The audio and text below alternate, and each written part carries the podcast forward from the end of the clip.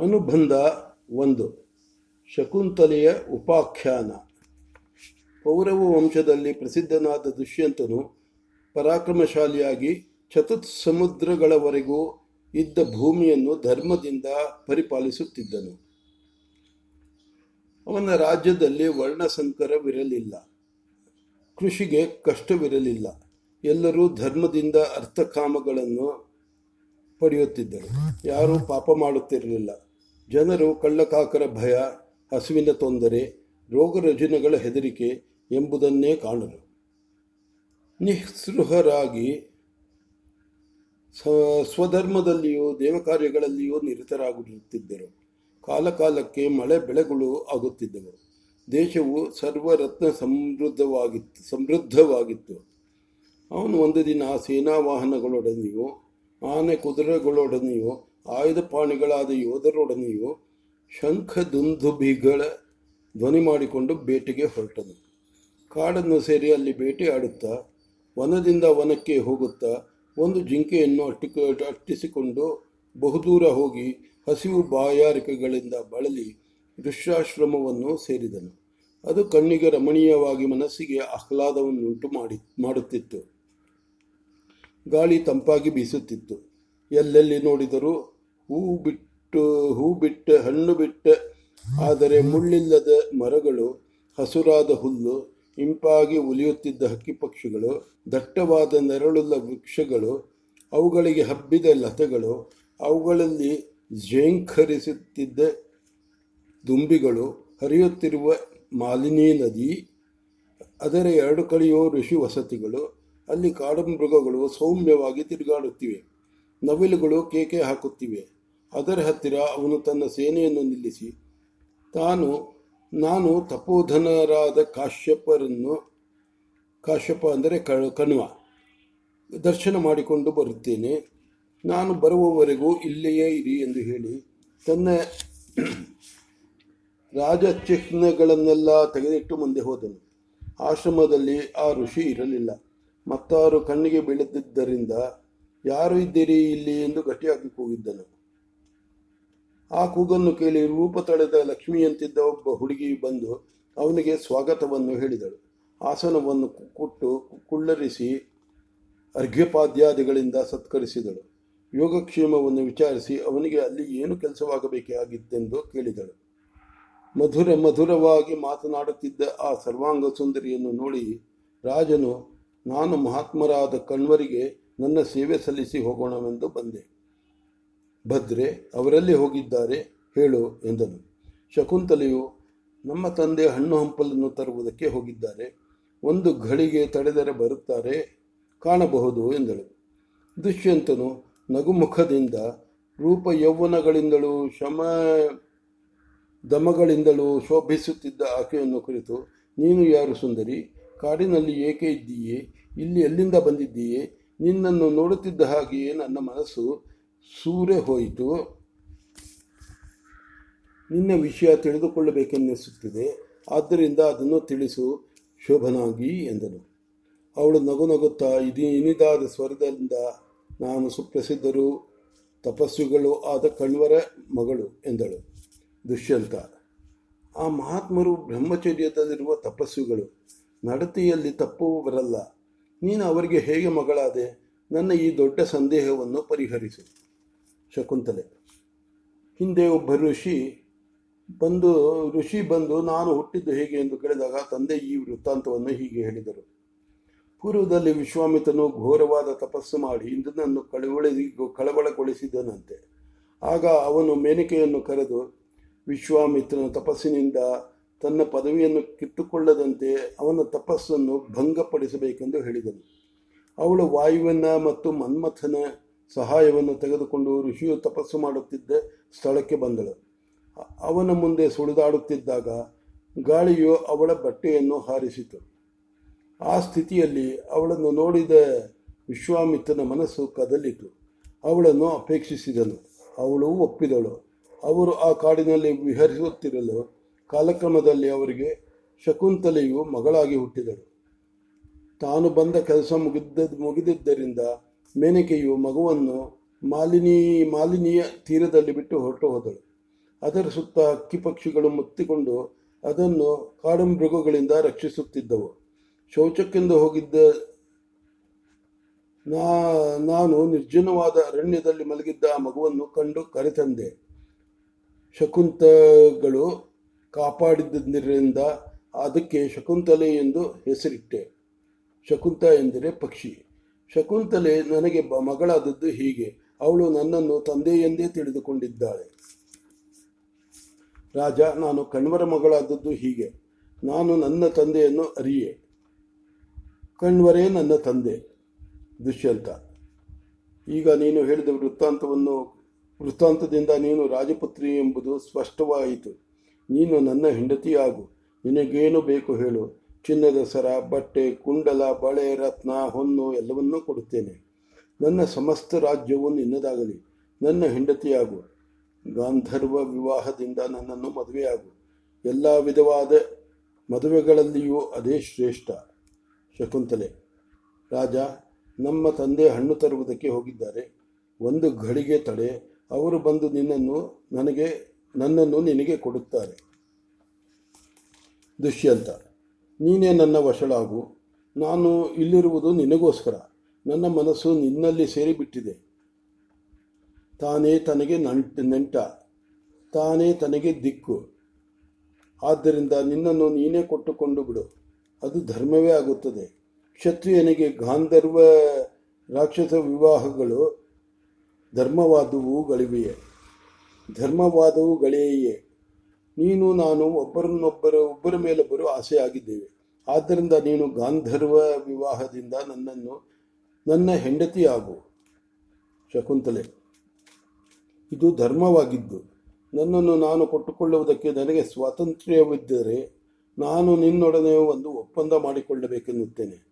ಅದೇನೆಂದರೆ, ನನ್ನಲ್ಲಿ ಹುಟ್ಟಿದ ಮಗ ಯುವರಾಜನಾಗಬೇಕು.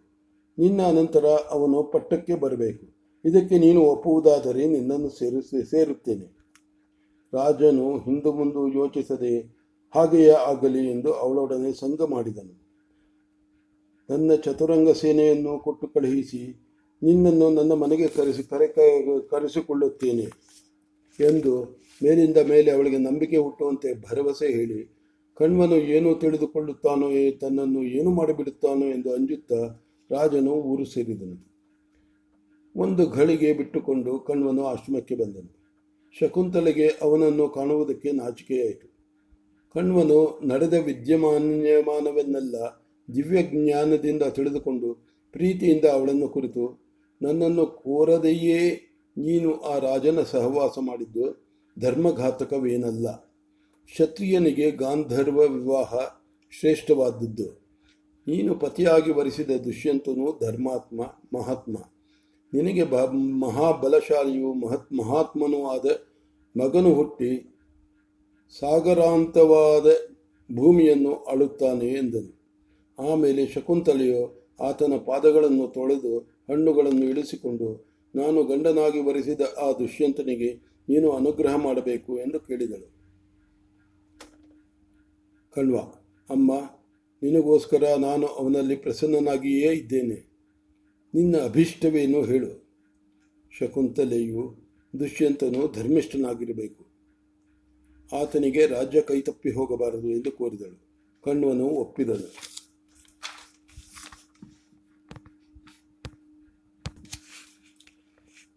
ಶಕುಂತಲೆಯು ಸಕಾಲದಲ್ಲಿ ತೇಜಸ್ವಿಯು ತೇಜಸ್ವಿಯು ರೂಪವಂತನು ಅದು ಒಬ್ಬ ಮಗನನ್ನು ಹೆತ್ತಳು. ಕಣ್ವನು ಅವನಿಗೆ ಜಾತಕ, ಜಾತಕರ್ಮ ಮುಂತಾದ ಕರ್ಮಗಳನ್ನು ನಡೆಸಿದನು. ಹುಡುಗನು ಮಹಾ ಬಲ ಬಲಶಾಲಿಯಾಗಿ ಆರನೆಯ ವರ್ಷದಲ್ಲಿ ಹುಲಿ, ಸಿಂಹ, ಹಂದಿ, ಆನೆ, ಕೋಣ ಯಾವುದರು, ಯಾವುದು ಸಿಕ್ಕಿದರೆ ಅದನ್ನು ಹಿಡಿದು ಮರಕ್ಕೆ ಕಟ್ಟಿ ಹಾಕುವನು.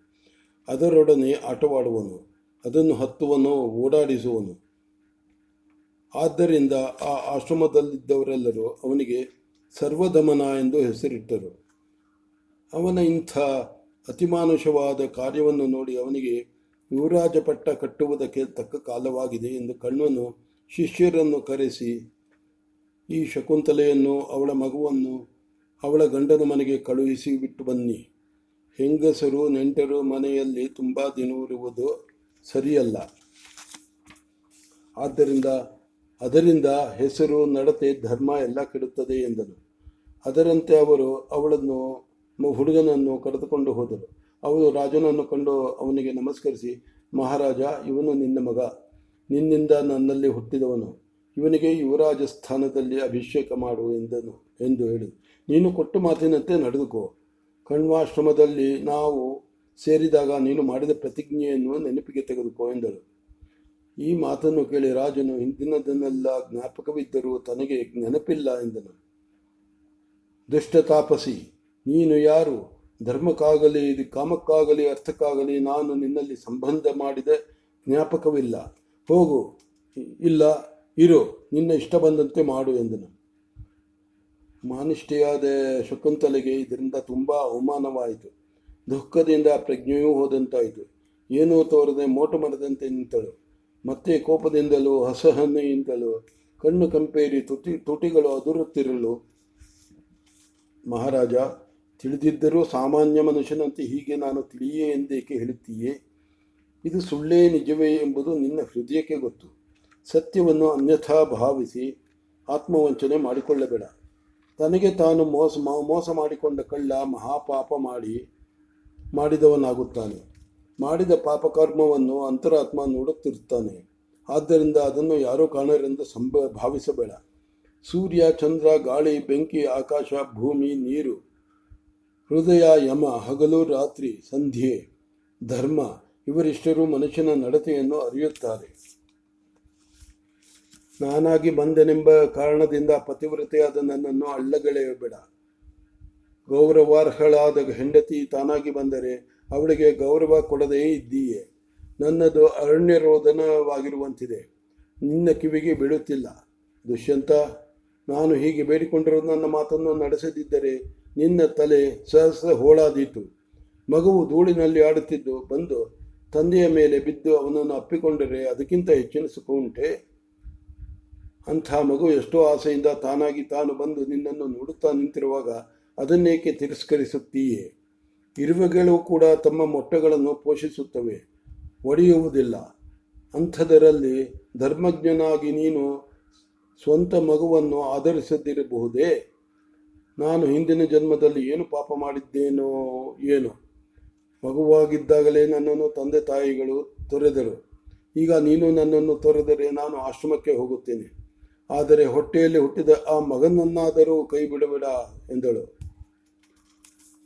ದುಷ್ಯಂತ, ನಿನ್ನಲ್ಲಿ ಹುಟ್ಟಿದ ಮಗನು ನನಗೆ ಗುರುತು ಹೊತ್ತುವುದಿಲ್ಲ. ಹೆಂಗಸರು ಸುಳ್ಳುಗಾತಿಯರು. ಅವರು ಅವರ ಮಾತನ್ನು ಯಾರು ನಂಬುತ್ತಾರೆ? ನಿನ್ನ ತಾಯಿಯಾದ ಮೇನಕೆ ಒಬ್ಬ ಸೂಳೆ ಮುಡಿದಿ ಬಾಡಿ ಹೋದ ಹೂವಿನಂತೆ ನಿನ್ನನ್ನು ಅವಳು ನಿರ್ದಯಳಾಗಿ ಹಿಮಾಲಯದ ಹತ್ತಿರ ಎಸೆದು ಹೋದ, ಹೋದಳು. ನಿನ್ನ ತಂದೆಯೂ ಅಂಥ ನಿಷ್ಕರುಣಿಯೇ. ಕ್ಷತ್ರಿಯನಾಗಿ ಹುಟ್ಟಿ ಬ್ರಾಹ್ಮಣನಾಗಬೇಕೆಂದು ಆಸೆಪಟ್ಟವನು. ಕಾಮ ಪರಾಯ ಪರಾಪರಾಯಣನಾದವನು. ನಂಬುವುದಕ್ಕೆ ಆಗದ ಈ ಮಾತನ್ನು ಆಡುವುದಕ್ಕೆ ನಿನಗೆ ನಾಚಿಕೆಯಾಗುವುದಿಲ್ಲವೇ? ಅದರಲ್ಲಿಯೂ ನನ್ನ ಮುಂದೆ ನಡೆ ಆಚೆಗೆ ದುಷ್ಟ ತಾಪಸಿ. ಆ ಉಗ್ರನಾದ ಋಷಿಯಲ್ಲಿ, ಅಪ್ಸರಿಯಾದ ಮೇನಕೆಯಲ್ಲಿ, ತಾಪಸಿಯ ವೇಷ ಧರಿಸಿರುವ ಬಡಪಾಯಿಯಾದ ನೀನಲ್ಲಿ, ನಿನ್ನ ಮಗನೋ, ಹುಡುಗನಾದರೂ ಬೇ ಹೇಗೆ ಬೆಳೆದಿದ್ದಾನೆ? ಇಷ್ಟು ಸಣ್ಣ ವಯಸ್ಸಿನಲ್ಲಿಯೇ ಹೀಗೆ ಶಾಲಮರದಂತೆ ಬೆಳೆದು ಬಿಟ್ಟಿದ್ದಾನೆಯೇ? ಮೇನಕೆಯಲ್ಲಿ ಕಾಮದಿಂದ ಹುಟ್ಟಿದ ನೀನು ಸ್ವರಿಣಿಯಾಗಿ ತೋರುತ್ತೀಯೇ. ಆದ್ದರಿಂದ ಹೇಗೆ ಬಂದೆಯೋ ಹಾಗೆ ಹೊರಟು ಹೋಗು. ಶಕುಂತಲೆ.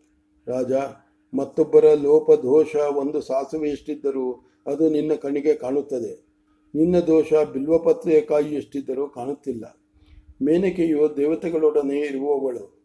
ದೇವತೆಗಳು ಅವಳೊಡನೆಯೇ ಇರುತ್ತಾರೆ. ಆದ್ದರಿಂದ ನಿನ್ನ ಹುಟ್ಟಿಗಿಂತ ನನ್ನ ಹುಟ್ಟೆ ಮೇಲಾಯಿತು. ದುಷ್ಯಂತ, ನೀನು ಭೂಮಿಯ ಮೇಲೆ ತಿರುಗಾಡಿದರೆ ನಾನು ಅಂತರಿಕ್ಷದಲ್ಲಿ ಸಂಚರಿಸಬಲ್ಲವಳು. ಹೀಗೆ ನನ್ನ ನನಗೂ ನಿನಗೂ ಇರುವ ವ್ಯತ್ಯಾಸ, ಮೇರು ಪರ್ವತಕ್ಕೂ ಸಾಸುವೆಗೂ ಇರುವ ವ್ಯತ್ಯಾಸದಂತಹದು. ಸೃಷ್ಟಾಂತಕ್ಕಾಗಿ ಒಂದು ಮಾತನ್ನು ಹೇಳುತ್ತೇನೆ. ಅದನ್ನು ಕ್ಷಮಿಸು. ವಿಕಾರದ ವಿಕಾರದ ಮನುಷ್ಯನು ಕನ್ನಡಿಯಲ್ಲಿ ನೋಡಿಕೊಳ್ಳುವ ತನಕ ತಾನು ಮಿಕ್ಕವರಿಗಿಂತ ರೂಪವಂತನೆಂದೇ ತಿಳಿದುಕೊಂಡಿರುತ್ತಾನೆ. ಕನ್ನಡಿಯಲ್ಲಿ ತನ್ನ ವಿಕಾರ ಸ್ವರೂಪ ಕಂಡ ಮೇಲೆ ತಾನು ಹೇಗಿದ್ದಾನೆ, ಇತರರು ಹೇಗಿದ್ದಾರೆ ಎಂಬುದು ಗೊತ್ತಾಗುತ್ತದೆ. ಮತ್ತೊಬ್ಬರನ್ನು ನಿಂದಿಸಬೇಕಾಗಿ ಬಂದರೆ ಸಾಧುವಿಗೆ ಅದರಿಂದ ವ್ಯಥೆಯಾಗುತ್ತದೆ. ಅದೇ ದುರ್ಜನನಿಗೆ ಸಂತೋಷವಾಗುತ್ತದೆ. ದುರ್ಜನರು ತಾವೇ ದುರ್ಜನರಾಗಿದ್ದು, ಸಜ್ಜನರದು, ಸಜ್ಜನರನ್ನು ದುರ್ಜನರೆಂದು ಕರೆಯುವುದಕ್ಕಿಂತ ಹಾಸ್ಯಾಸ್ಪದವಾದದ್ದು ಇನ್ನೇನಾದರೂ ಉಂಟೆ? ಸತ್ಯ ಧರ್ಮಗಳಿಂದ ಭ್ರಷ್ಟನಾದ ಮನುಷ್ಯನನ್ನು ಕಂಡರೆ ನಾಸ್ತಿಕನು ಹಾವನ್ನು ಕಂಡಂತೆ ಅಂಜುತ್ತಾನೆ. ಹೀಗಿರಲು ಆಸ್ತಿಕರ ವಿಚಾರ ಹೇಳಬೇಕಾದದ್ದೇನು? ಹೊಟ್ಟೆಯಲ್ಲಿ ಹುಟ್ಟಿದ ಮಗನನ್ನು ತಿರಸ್ಕರಿಸಿದ ದೇವತೆಗಳು ಅವರ ಸಂಪತ್ತನ್ನು ನಾಶ ಮಾಡುವರು ಅಂಥವನಿಗೆ ಒಳ್ಳೆಯ ಗತಿ ಇರದು. ಆದ್ದರಿಂದ ಕಪಟಿಯಾಗಿ ಮಗನನ್ನು ತ್ಯಜಿಸಬೇಡ. ಮಹಾರಾಜ, ಸತ್ಯಕ್ಕಿಂತ ಹಿರಿಯ ಧರ್ಮವಿಲ್ಲ. ಅಸತ್ಯಕ್ಕಿಂತ ಹೀನವಾದ ಪಾಪವಿಲ್ಲ. ಆದ್ದರಿಂದ ನೀನು ಮಾಡಿದ ಮಾತಿನಂತೆ ನಡೆದುಕೊಂಡು ಸತ್ಯವಂತ ನೆನೆಸಿಕೊ ಇದರಲ್ಲಿ ನಿನಗೆ ವಿಶ್ವಾಸವಿಲ್ಲದೆ ಅಸತ್ಯದಲ್ಲಿಯೇ ಆಸಕ್ತಿ ಇರುವುದಾದರೆ ನಾನು ಹೊರಟು ಹೋಗುತ್ತೇನೆ. ನಿನ್ನಂಥವನ ಸಹವಾಸ ಬೇಡ. ನಿನ್ನನ್ನು ಬಿಟ್ಟರೂ ನನ್ನ ಮಗ ಭೂಮಂಡಲವನ್ನು ಪಾಲಿಸುವವನಾಗುತ್ತಾನೆ.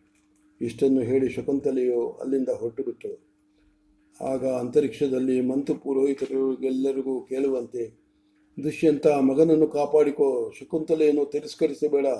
ನೀನೇ ಇವನ ತಂದೆ. ಶಕುಂತಲೆ ಹೇಳಿದ್ದು ಸತ್ಯ. ತನ್ನ ದೇಹದ ಒಂದು ಪಾಲನ್ನೇ ಹೆಂಡತಿಯು ಮಗನನ್ನಾಗಿ ಹೇರುತ್ತಾಳೆ. ನನ್ನ ಮಾತನ್ನು ಕೇಳು. ಇವನು ಮುಂದೆ ಭರತನೆಂದು ಪ್ರಸಿದ್ಧನಾಗುತ್ತಾನೆ ಎಂದು ಅಶರೀರವಾಣಿ ಆಯಿತು. ಅದನ್ನು ಕೇಳಿ ದುಷ್ಯಂತನು ಅಲ್ಲಿದ್ದ ಮಂತ್ರಿ ಮೊದಲಾದವರುಗಳನ್ನು ಕುರಿತು, ನೀವೆಲ್ಲರೂ ಈ ದೇವದೂತನ ಮಾತನ್ನು ಕೇಳಿದಿರಷ್ಟೇ? ನಾನು ಈ ಹುಡುಗನನ್ನು ನನ್ನ ಮಗನೆಂದು ಬಲ್ಲೆ.